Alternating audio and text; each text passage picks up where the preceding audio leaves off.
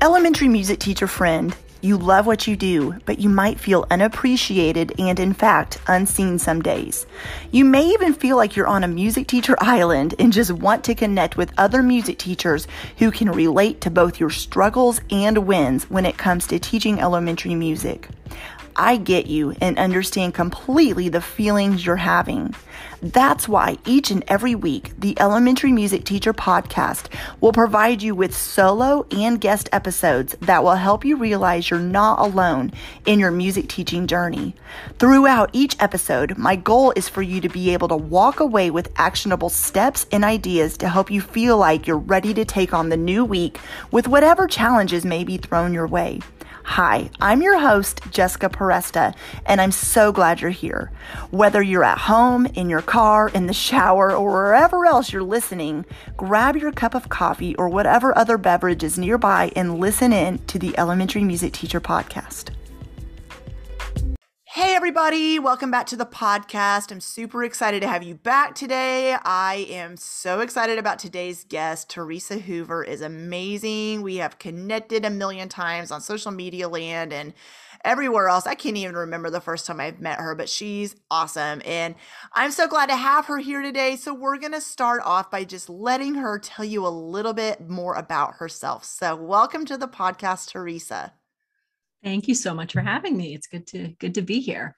Um, so I'm a music teacher. I've been teaching for 19 years. I started out in Pennsylvania, and I've been down here in Northern Virginia, so right outside Washington D.C. for the last five years. Um, my bachelor's is in music ed from Penn State, and then I have a master's in wind conducting from West Chester University while I'm mostly an instrumental music teacher, I've taught a little bit of everything. So I've done elementary general music, I've done high school band, middle school choir, orchestra, you know, a little bit of all of it. Um, and one thing that I was really interested in for a while was how instrumental music teachers could work with general music teachers to really enhance the experience for the students. So I feel like I said I've got a, a, little bit of everything as far as my background goes. Um, also, really interested in technology and how that can fit into the music room. Um, I'm a Google trainer, Google innovator. I also work with Noteflight in um, training teachers on how to use the Noteflight Learn platform. Um, and I guess the my other passion, I think I have a lot. Don't we all? Oh uh, yes, yeah, is uh, is giving students ownership and and how we can empower them. And I guess that's what we'll talk about more today. Oh yes, and I'm really excited about this conversation. I get asked this question a lot. How do you do that? Like what does that even mean? And so we're going to expand on that today. And so, like she said, we're going to talk about empowering music students in the student centered music room. So, let's start off by just the conversation. What does empowering students mean to you or mean for any music educator listening today? So, when I think about empowering students, the idea is that you're giving them ownership and you're giving them ownership not only just of, of, little things in the classroom, but of the music making process. So, as a, again, primarily instrumental person, I often think about it from like a band perspective. Usually, the conductor will research music, choose the pieces, um, study the scores, decide how to teach it, teach the students how to play the music, rehearse the band, get up to the concert, conduct the concert, turn around, take a bow. Mm-hmm. and that's all the teacher did all of that. But where where was the student musicianship, right? Where were the students making musical decisions and where were the students taking any kind of ownership over that process, right? Everything that I said, the teacher did. So in that situation, what, what's really normal for most of us is a very teacher directed experience. So the question with student ownership is how can we flip that and how can we give students ownership over parts of that process so that the decisions weren't being made for them so they weren't just replicating what the director said to do but yet they were really making the music their own. Mm-hmm. so what are some practical ways that music teachers can do that? Because i know it is there's so many requirements as you are aware put on music teachers and they're like well i have to get through all my objectives or only see my students for a short amount of time. How do you do that with how did you do that with your students mean, the, the easiest place to start, in my opinion, is the idea of voice and choice. And I feel like we hear about that a lot these days in education is giving students voice and choice. Um, and when you're when you're honoring student voice, it's the idea that you're letting students know that, first of all, their voice matters, that you want to hear what they have to say, you're interested in their opinions, that they're, um, you know, the things that they say are important. But then you're also listening to their voice in what direction maybe their learning path should take. So if your objective is something like keeps a steady beat, how can the student show you that? right? Does it have to be one way, or are there many ways that a student could show you that? Right. So that's part of student voice. And then it also goes into choice, giving them choices in how they do things. And you start off by giving a choice and pick A or B. Do you want to do this warm up or that warm up? right. And then maybe the mm-hmm. next class you add a third warm up to the option. And then maybe a couple weeks later, it's okay, we need to do some vocal warm ups today. How should we start? What would you like to do? And just by giving them that little bit of a, of a choice, you're giving them ownership. And you can think about like us as adults, right? Anytime that we have a choice, we feel better about the situation. Mm-hmm. If you're told by your principal, you must attend this PD on Wednesday afternoon, whether it's relevant to you or not, how are you going to feel about that? But if your principal says, okay, you could attend this one about technology, this about literacy, or you could t- attend this about classroom management, you're going to suddenly feel better because well at least my my voice mattered. I had a choice in what i was going to to go to right? Mm-hmm. so it's the same with our kids. How can you honor their voices? How can you give them a choice? So it's it starts really small but that's the the, the best way to to enter into it. When you were talking i was thinking about teachers who sometimes just have a hard time with this, I feel, because they're just kind of, I've always done things a certain way, or this is the way I was taught to do it, or uh, I don't want to be my a friend with my students. I need to be the leader, and all all of this I feel like is like let's validate those points. I completely understand because I think sometimes trying something new or reframing the way you know when you you know I think of it like a facilitator in your classroom. You're facilitating the learning happening. It doesn't have to always just be you at the front of the class, like you mentioned, um, doing the same thing in a row that you've always done. So teachers that are listening that that are like, oh, this sounds so cool, but I've always done it this way. I've always had my system down. I've always had my flow down. What do you encourage them? How do you encourage them to kind of step out of that box and not be so um I don't know how else to say it, but stuck in their ways that the way they've always done things. Yeah, the way you've always done things is easy. That's mm. that's absolutely. Um but the kids first of all the kids aren't the same as they've always been, right? We know that kids are changing. We know that things are changing. We know that we need more. And I guess for me, a lot of it also came back to my why. Like, mm. why was this important to me? And for me, I saw kids who would come into my classroom and sure, they loved music. And then they walked out of my classroom and that was it. Like music happened in my classroom, and that's the only time that they saw themselves as musical. Mm-hmm.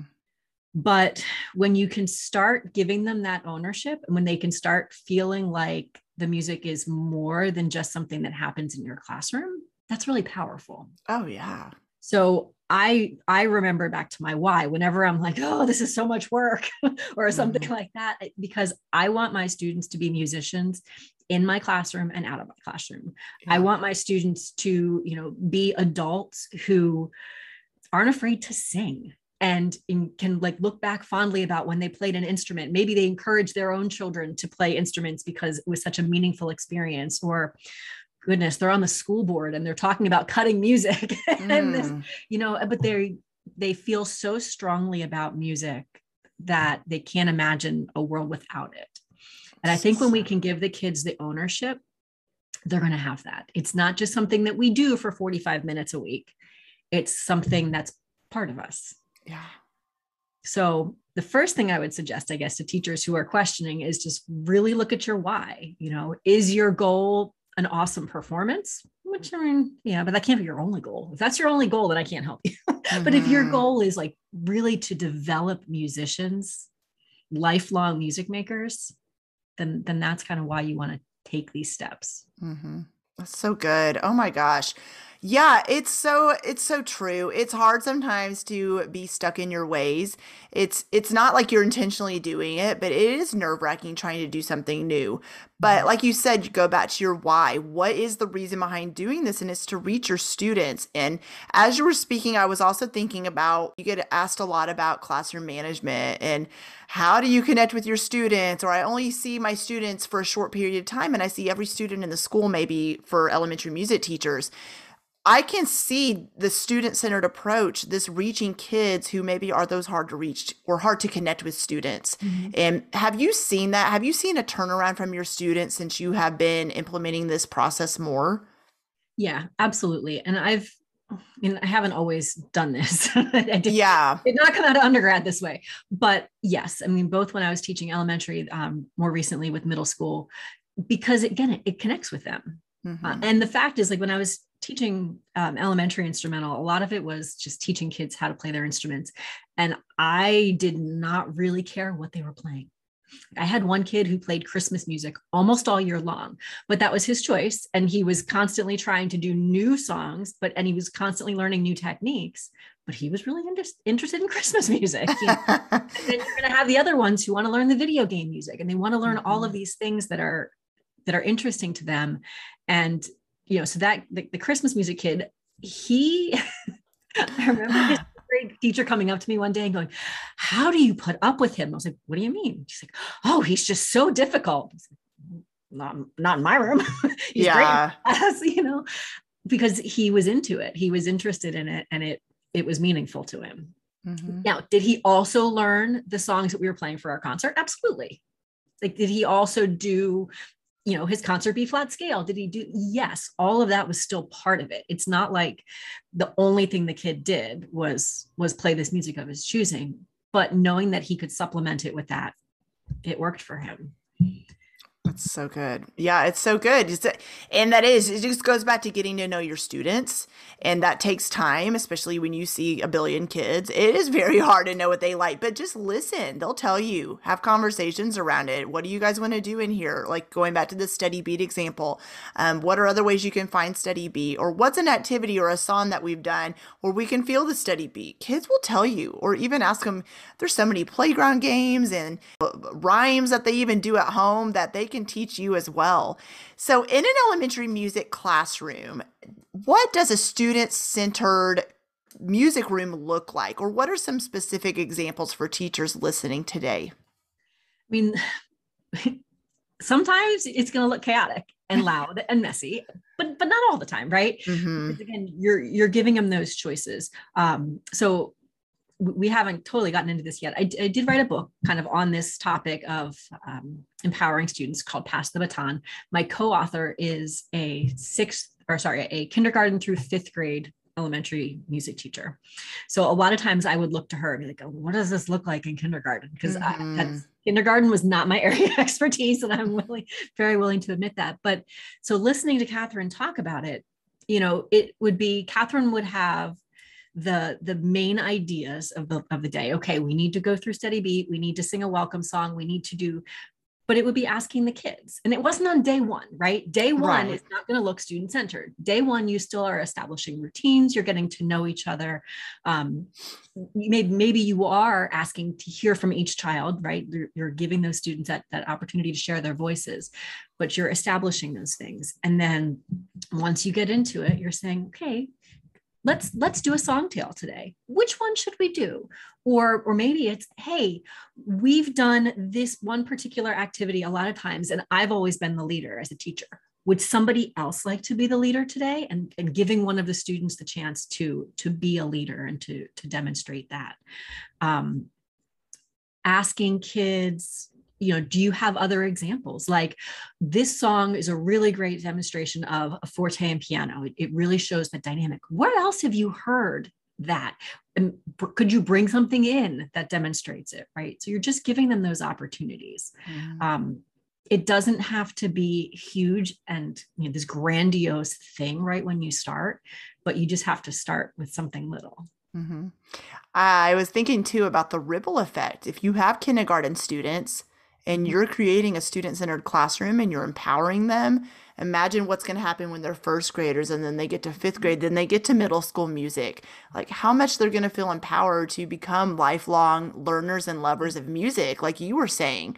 The goal is, of course, to teach music. The objectives, they are there, they are required. Yes, we know all that. But in the process, you don't want to just like, the kids will not remember I think back to my elementary music experience, even middle and high school band, and I can maybe possibly remember two songs I learned, but what I do remember, my favorite music teachers, my high school band director was my favorite teacher ever.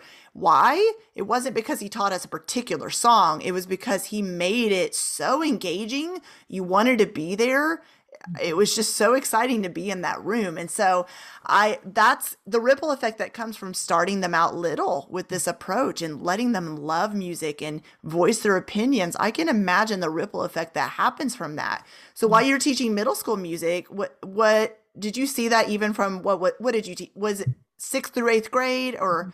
do you see that from them as they get older even in middle school too? So somewhat depends on where they start. So when I right my most recent position was sixth through eighth grade band. Um, we opened a brand new school where the kids came from a number of different places. Mm. Some of them were like, "What is this crazy lady doing?" They're like, "Just stand in front of us and tell us what to do." yeah that where they had come from, they were very much used to just doing what they were told. Now, other kids who had come from different programs that were more student centered, they were excited to share their opinions. They were excited to make suggestions and things like that. So it, it depends. You can see a difference. But like you said, if you start them young, and it even goes to like the creativity, right? How often can we give kids the opportunity to create? Mhm. Um, if we can start them doing that when they're young, it just feels natural. It feels like what we, this is what we do as musicians. We create music. We we make up our own things. Yeah. What we do. So you you gain a lot of ground when you can start them that way in kindergarten, first grade, and just Mhm. keep building upon it. When you graduated from college with your music education degree and you were like, all right, I'm going to go in there and do this, and you said it, it didn't start for you right away like this, right? And so, what was that shift for you where you decided, I want something to change? this isn't working. And what was that shift for you like?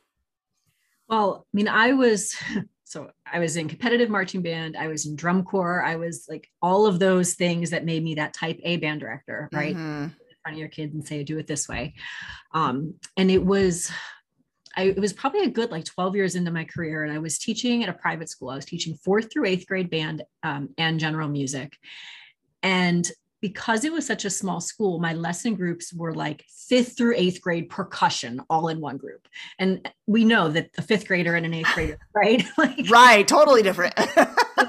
I didn't know this at the time. I've only realized like recently, I'm like, oh, so what I was I was doing is I would have one kid in each corner of the room and they'd each be doing something different based on what they needed.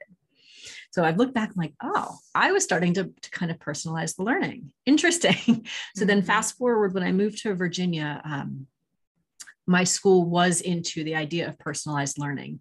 And at first they were saying that um, that we, we couldn't really do that in music. Well, of course, that just made me mad. So Yeah. they Makes just you want to do it more.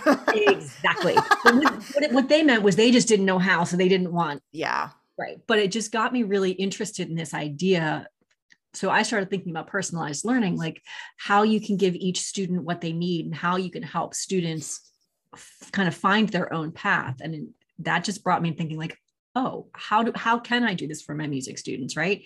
It doesn't need to be a one size fits all like we've been doing forever. It, we can start to to look at each each child give them that voice give them choice. And that's kind of what started me on the path to to Mhm. understanding what this all meant. Um, so at the beginning it was a lot of a lot of reading and just watching mostly classroom teachers not music teachers because the music teachers weren't doing it yet Yeah. and just kind of watching what other people were doing and thinking about how that could fit into into my class and how that could benefit my students um, and then honestly social media was the other big thing right? Starting to realize on twitter that oh there are other people doing things other than just standing in front of their kids and teaching at them. There are people who are taking risks and trying new things. And yeah it just made me want to do it even more. So Mhm. Yeah, and a music teacher listening thinking uh, that it does sound like a lot of work. Well, I feel like everything when it comes to teaching is a lot of work, but also it is trial and error. It is not knowing what you're doing at first, but then you just kind of keep trying. You try different things until you find the the magic that just works and clicks.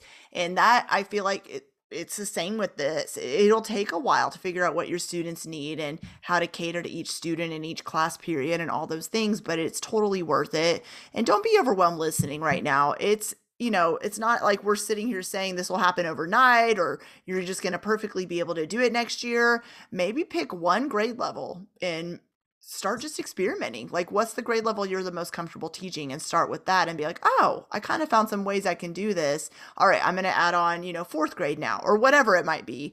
Um, I feel like that would be a good way to start. Is that is that some good suggestions, Theresa? Absolutely, absolutely. Pick one little thing, and like you were saying about taking those risks, we need to do that, and we also need to model it for our students, mm-hmm. right? Like the mm-hmm. kids need to understand that you can take a risk, and what happens? Oh, okay, it didn't work we'll try something different right? That's something that we need to be modeling to our students anyway. So if we can show them hey i'm going to try something new today it might crash and burn. Let's see how it goes. Be open with your students and hopefully you've already developed those relationships right? So you've you've built this culture where where you can take a risk and you can be kind of vulnerable in that way so that if it doesn't work you pivot and you try something different you know what do they say the um that the fail first attempt in learning right? Mm-hmm. i mean and it's only a failure if you don't try something new afterwards. If you just give up then then that's your failure. But if you can try something try it again try it again.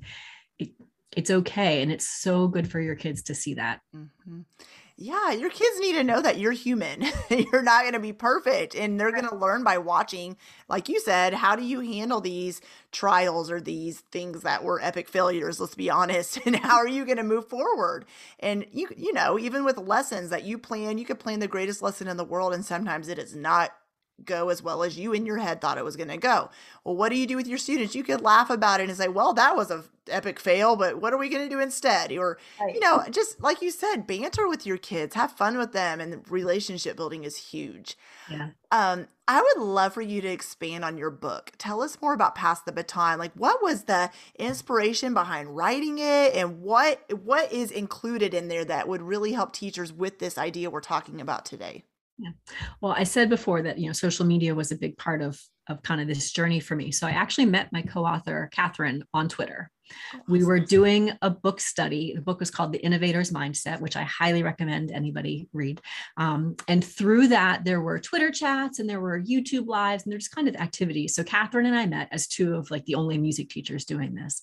And as we were reading the book and as we were learning more, we just kept saying, "Ah, there needs to be a book about this. There needs to be a book." And then, then it turned into, "We need to write a book about this." Oh yeah. And and we did. Um, we just decided that it was it was too important a topic that we really wanted to share the message that that empowering our music students is a good thing.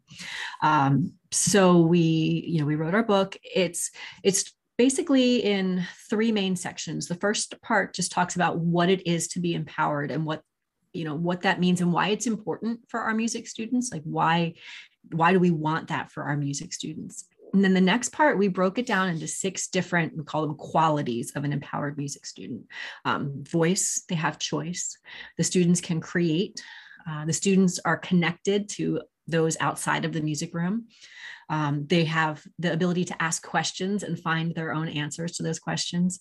And then they truly have ownership of the process.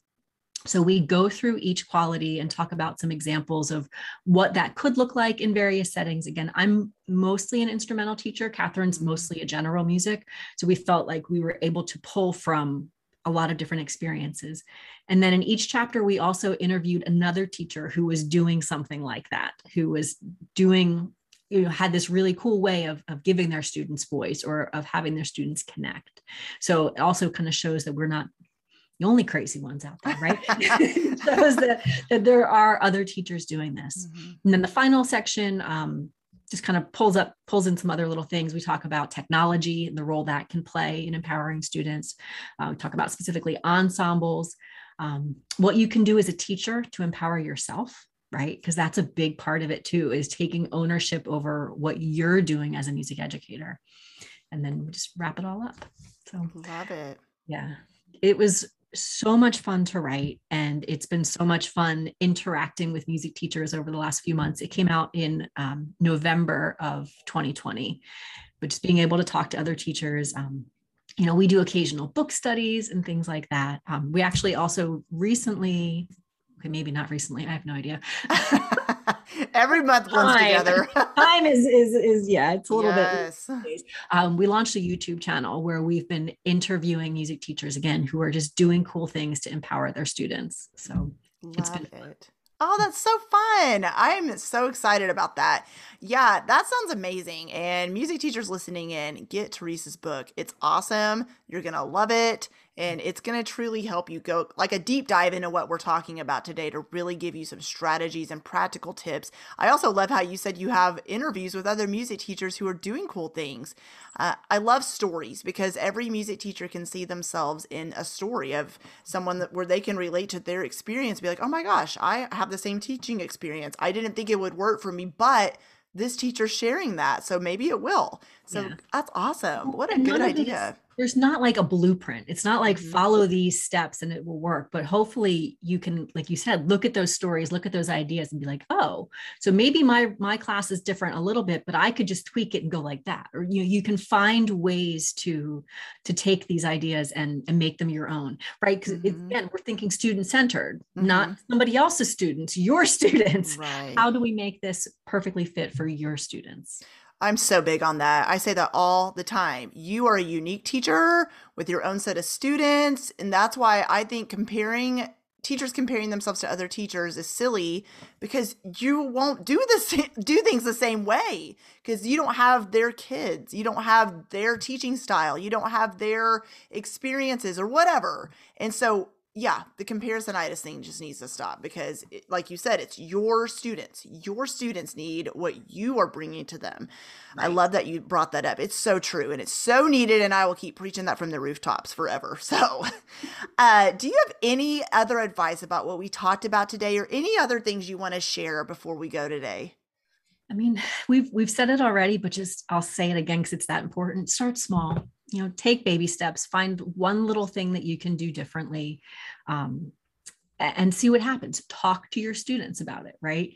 Maybe maybe you do something where you give them some choices at the beginning of the class and at the end of class you say hey what'd you think about that? Right? Like mm-hmm. i i asked your opinion on this. Did, did you like that? Um, have those conversations. Um, don't be overwhelmed by thinking that you need to be catering your music classes to 500 different students because that that's not going to happen. You're only one person right? Mm-hmm, mm-hmm. but in what ways can you can you give them those choices? Can you allow them to be creative so that they're able to to take that ownership on themselves right? It's not you individualizing it. It's allowing them to to take that ownership. That's so good. And where can everybody connect with you after this episode online um, so I'm pretty active on Twitter and Instagram. It's just at musical Theresa. Also on Clubhouse, the same um, with the same username. Um, my website is just www.musicaltheresa.com. And then if you're interested in Pass the Baton, um, we also have the Pass the Baton book website. Um, on there there are some resources some like downloadable templates and things like that if you want to, to, to grab them there's also a link to the youtube channel so you can see some of the different interviews with the other music teachers and just all kinds of fun stuff uh, awesome. Everybody, the links are in the show notes. Make sure you check them out and make sure you connect with Theresa because she's awesome and she would love to be of any help or value to you. So connect with her and ask her any questions. If you're listening to this episode and you're like, all right, it was all great tips, but I'm not really sure what my next step is, just reach out to her. I know she is so willing to help and loves to mentor teachers as much as I do. So, Theresa, thank you so much for coming on the podcast today. This has been a great conversation. Yes, thanks so much for having me. Well, hey there. Thank you so much for listening into the Elementary Music Teacher podcast. There is an exclusive Facebook group just for listeners of this podcast and any elementary music teacher called the Elementary Music Teacher Community Facebook group. Come on over and join us there where we have conversations around the podcast episodes and encourage each other each and every week. And also head to my website, thedomesticmusician.com. I have some free resources there that you can download to help you gain traction in your classroom today as well as the blog and the membership site and all kinds of other goodies to help you keep going in your music teaching journey. I cannot wait to keep connecting with you and encouraging you and spurring you on in your journey of teaching elementary music. Hang in there, have an amazing week, and I will see you soon.